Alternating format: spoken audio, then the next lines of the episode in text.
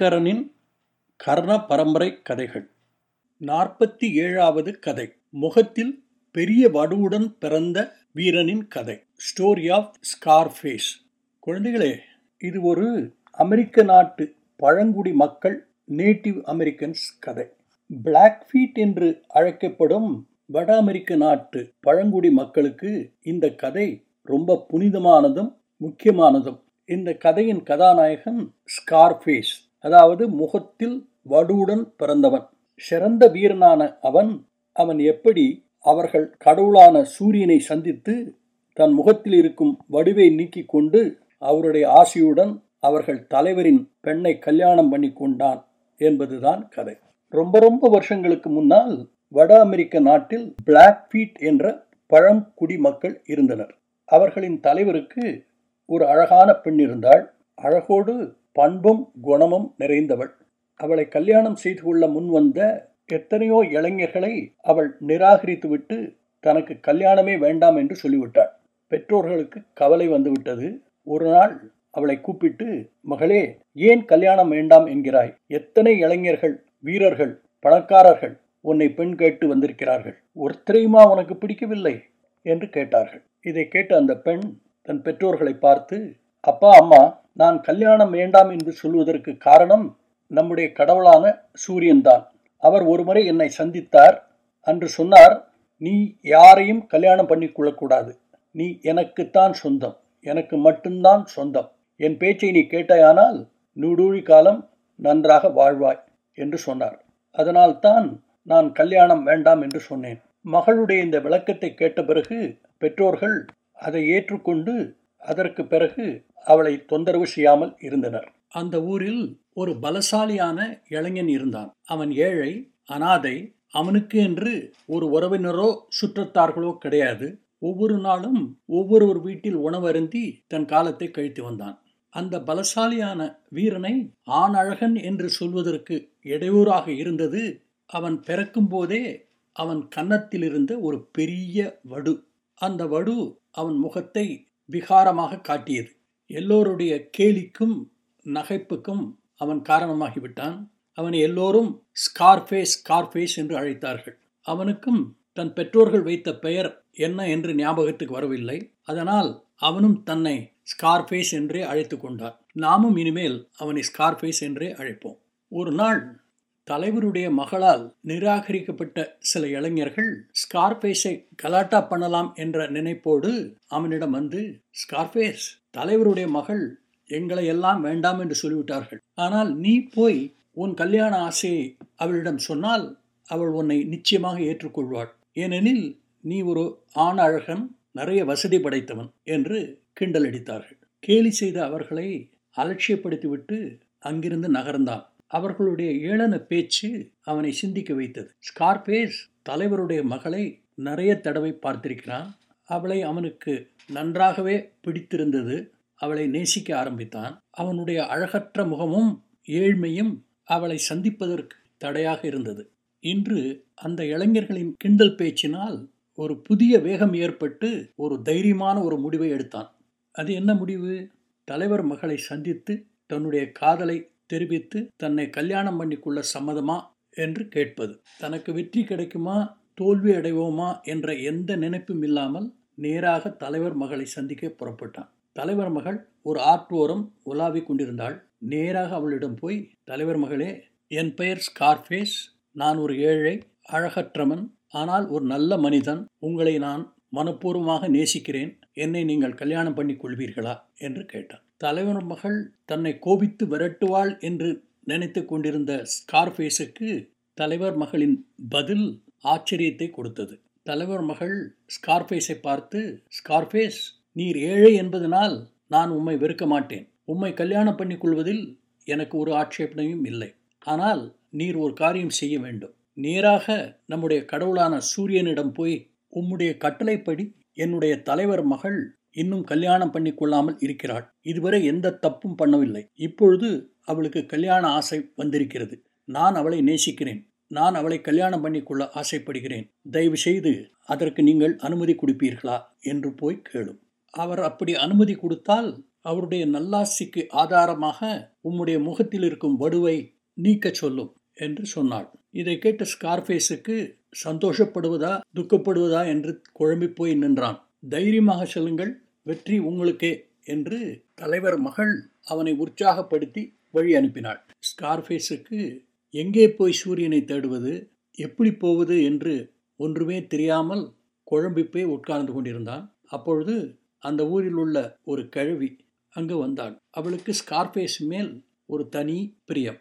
பாட்டி ஸ்கார்ஃபேஸின் நலனை பற்றி விசாரித்தாள். ஸ்கார்ஃபேஸ் தன்னுடைய சோக கதையை சொல்லி முடித்து இதற்கு ஏதாவது வழி சொல்லுங்களேன் என்று கேட்டான். பாட்டி சொன்னால் ஸ்கார்பேஸ் எனக்கு சூரியன் இருக்கும் இடத்திற்கு முழுமையாக வழி தெரியாது. நீ அங்கங்கே விசாரித்து கொண்டு போக வேண்டும். முதன் முதலில் காட்டில் ஒரு பெரிய ஓனாயை பார்ப்பாய். அது உனக்கு சரியான பாதையை காட்டும் என்று சொல்லி அவன் பிரயாணத்திற்கு தேவையான உணவு உடை எல்லாம் பண்ணி அவனை வாழ்த்தி அனுப்பினாள். ஸ்கார்ஃபேஸ் தன் பயணத்தை தொடங்கினான். நிறைய நாட்கள் நடந்தான். காடு மலை பள்ளத்தாக்கு என்று பல இடங்களை கடந்து வெதூரம் சென்று விட்டான் வழியில் அவனுக்கு முதலில் ஓனாய் பிறகு ஒரு கரடி எல்லாம் அவனுக்கு வழிகாட்டி அவன் பயணத்துக்கு உதவியாக இருந்தன. பல நாள் நடந்த பிறகு ஒரு பெரிய நதி ஓரத்திற்கு வந்து சேர்ந்தான். கொண்டு வந்த சாப்பாடு தீர்ந்து விட்டது. பசி சோர்வு கவலை என்று எல்லாம் சேர்ந்து அவனை சோர்வடைய செய்தது. கடவுளை நோக்கி பிரார்த்தனை பண்ணினான். அப்பொழுது திடீரென்று ஒரு ஊல்விரைன் என்ற ஒரு பெரிய மலை எலி அவன் பக்கத்தில் வந்து அவன் காதோடு இந்த நதிக்கரைக்கு அப்பால் தான் சூரியனுடைய விடுதி இருக்கிறது என்று சொல்லி மறைந்து விட்டது. இப்பொழுது அவனுக்கு புது கவலை. இவ்வளவு பெரிய நதியை நான் எப்படி கடப்பது? இவ்வளவு தூரம் வந்து விட்டோமே யார் நமக்கு உதவி செய்வார்கள்? என்று நினைத்து புலமை கொண்டிருந்தான். அப்பொழுது அங்கே இரண்டு அன்னப்பறவைகள் வந்து ஸ்கார்பேஸை பார்த்து அவனுடைய சோகத்திற்கு காரணத்தை கேட்டன ஸ்கார்பேஸும் தன்னுடைய பயண நோக்கத்தை சொல்லி தான் சூரியனை பார்க்க வேண்டிய கட்டாயத்தை சொல்லி அக்கறையில் இருக்கும் அவருடைய விடுதியை எப்படி அடைவது என்று தெரியாமல் உட்கார்ந்து கொண்டிருக்கிறேன் என்று சொன்னான். ரெண்டு அன்னப்பறவைகளும் அவனை பார்த்து கவலையை விடும். எங்கள் முதுகின் மேல் உட்காருங்கள். நாங்கள் உம்மை பத்திரமாக அக்கறைக்கு எடுத்து செல்வோம் என்று சொன்னன. கார்பேஸும் அந்த பறவைகளின் முதுகில் உட்கார்ந்து கொண்டான்.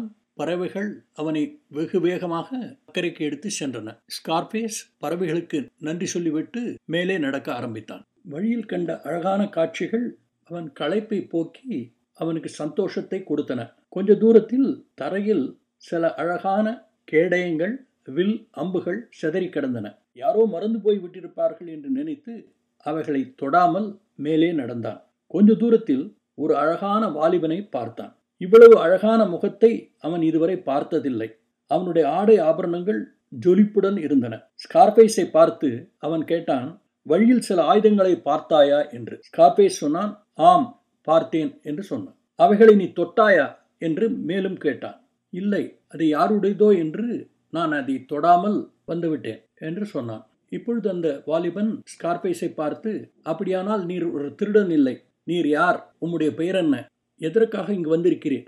என்று கேட்டான். ஸ்கார்ஃபேஸ் அதற்கு என் பெயர் ஸ்கார்ஃபேஸ் நான் சூரியனை பார்க்க வந்திருக்கிறேன் என்று சொன்னான். இதை கேட்ட அந்த வாலிபன் என் பெயர் ஏ பி சு மார்னிங் ஸ்டார் என்று சொல்வார்கள். என்னுடைய அப்பா தான் சூரியன் அவர் வெளியே போயிருக்கிறார் இன்று இரவு திரும்புவார் இப்பொழுது என்னுடன் வாரும் என் வீட்டிற்கு போகலாம் என்று கார்பேஸை அழைத்து கொண்டு இருவரும் சூரியனுடைய விடுதிக்கு சென்றார்கள். அங்கே அங்கே சூரியனுடைய மனைவி கோ மிக்சு மூன் அவர்களை வரவேற்று அவர்களுக்கு உணவு பரிமாறினார்கள். ஸ்கார்பேஸும் சூரியனுடைய மனைவியிடம் தான் சூரியனை தேடி வந்த காரணத்தை விளக்கி சொன்னான். இரவு சூரியன் திரும்பினார். மார்னிங் ஸ்டார் அவரிடம் ஸ்கார்பேஸின் மற்றவர்கள் பொருள்களுக்கு ஆசைப்படாத குணத்தை பற்றி புகழ்ந்து பேசினார். அதை கேட்ட சூரியன் மிகுந்த சந்தோஷப்பட்டு ஸ்கார்பேஸை பார்த்து என்னுடைய மகன் தனிமையாக இருக்கிறான். அவனுக்கு ஒரு நண்பன் தேவை. நீ எவ்வளவு நாள் வேணுமானாலும் இங்கே இருக்கலாம் என்று சொல்லி தன் அறைக்கு சென்றார். மறுநாள் ஸ்கார்பேஸும் மார்னிங் ஸ்டாரும் வேட்டைக்கு கிளம்பினார்கள். காட்டில் வெகு தூரம் சென்ற பிறகு திடீரென்று ஏழு பயங்கரமான கழுகுகள் மூர்க்கத்தனமாக மார்னிங் ஸ்டாரை தாக்க முயற்சித்தன. ஸ்கார்பேஸ் மார்னிங் ஸ்டாரை பின்னுக்கு தள்ளிவிட்டு முன் வந்து அந்த ஏழு கழுகளுடன் போராடி ஒவ்வொன்றையும் கொன்று அவைகளின் உடல்களை சூரியனுடைய மனைவியிடம் கொண்டு வந்து கொடுத்தான்.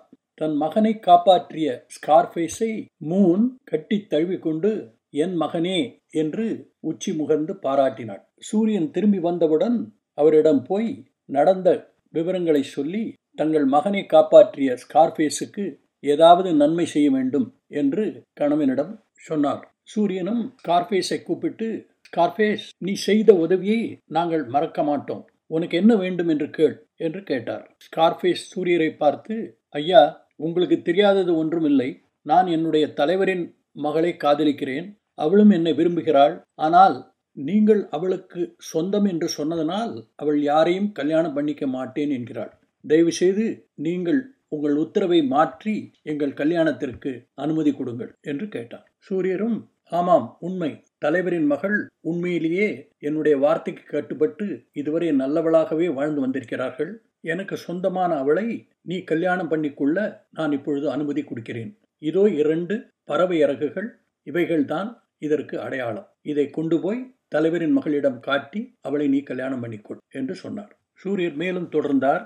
உன்னுடைய முதல் வேலை ஒரு மெடிசன் லாட்ஜ் அதாவது ஒரு ஆஸ்பத்திரி நீ கட்ட வேண்டும். அது சுவர்களால் சூழப்பட்டு உலக உருண்டை வடிவம் மாதிரி இருக்க வேண்டும். அதோடு நீ ஒரு ஸ்வெட் ஹவுஸ் ஸ்டீம் பாத்னு சொல்வார்களே அந்த மாதிரி ஒரு அறையை நூறு கட்டைகள் மூலம் நீ கட்ட வேண்டும். அது அரைவட்ட வடிவில் ஹெமிஸ்பியர் இருக்க வேண்டும். சூரியர் ஸ்கார்பேஸுக்கு வியாதிகளை குணப்படுத்தும் சில முறைகளை சொல்லிக் கொடுத்தார். கடவுளிடம் பிரார்த்தனை பண்ணுவதற்கான பிரத்யேகமான பிரேயர்ஸ் மந்திரங்கள் சொல்லிக் கொடுத்தார். கடைசியாக ஒரு திரவத்தை எடுத்து ஸ்கார்பேஸின் முகத்தில் தேய்த்தார்.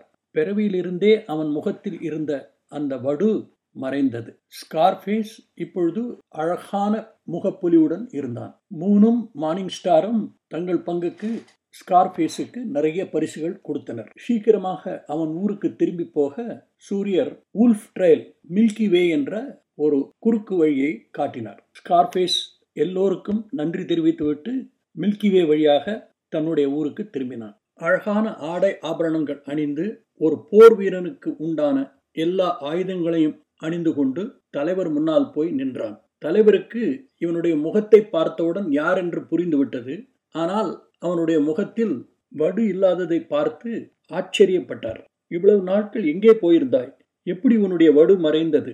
எப்படி உனக்கு இவ்வளவு அழகான ஆடை ஆபரணங்கள் கிடைத்தன? என்று அங்குள்ளவர்கள் மாறி மாறி கேள்விகள் கேட்டார்கள். ஸ்கார்ஃபேஸ் அவர்கள் கேள்விகளுக்கு பதில் சொல்லாமல் தலைவரை பார்த்து தலைவரே நான் சென்று வந்த பிரயாணம் மிக கடினமானது. ஷாகும் நிலைக்கு வந்துவிட்டேன். நண்பர்கள் மூலம் உதவி பெற்று சூரியனை சந்தித்தேன். இதோ இரண்டு இறகுகள். இவைகள்தான் அதற்கு அடையாளம் என்று சொல்லி அந்த ரெண்டு சரகுகளை தலைவரிடம் காட்டினார் தலைவர் உட்பட அங்குள்ள எல்லோரும் ஸ்கார்ஃபேஸை பாராட்டினார்கள். ஸ்கார்ஃபேஸுக்கும் தலைவருடைய மகளுக்கும் விமரிசையாக கல்யாணம் நடந்தது. சூரியர் சொன்னபடி ஸ்கார்ஃபேஸ் அந்த இடத்தில் ஒரு அழகான மெடிசன் லாட்ஜ் கட்டினான். அதோடு ஒரு ஷர்ட் ஹவுஸையும் கட்டினான். சூரியருக்கு இதையெல்லாம் பார்த்து மிகுந்த சந்தோஷம். அந்த ஊர் மக்களுக்கு வியாதியற்ற நீண்ட வாழ்வை கொடுத்தார். முதல் மெடிசன் லாட்ஜ் கட்டிய பெருமை நம்முடைய கதாநாயகன் ஸ்கார்ஃபேஸுக்கு குழந்தைகளே இந்த கதை பிடிச்சிருக்கா? இந்த கதையை பற்றி நீங்கள் என்ன நினைக்கிறீர்கள் என்பதை Aingaran twenty twenty at Gmail dot காமுக்கு எழுதுங்கள். கதைகள் தொடரும். அதுவரை அன்புடன் உங்கள் ஐங்கரன்.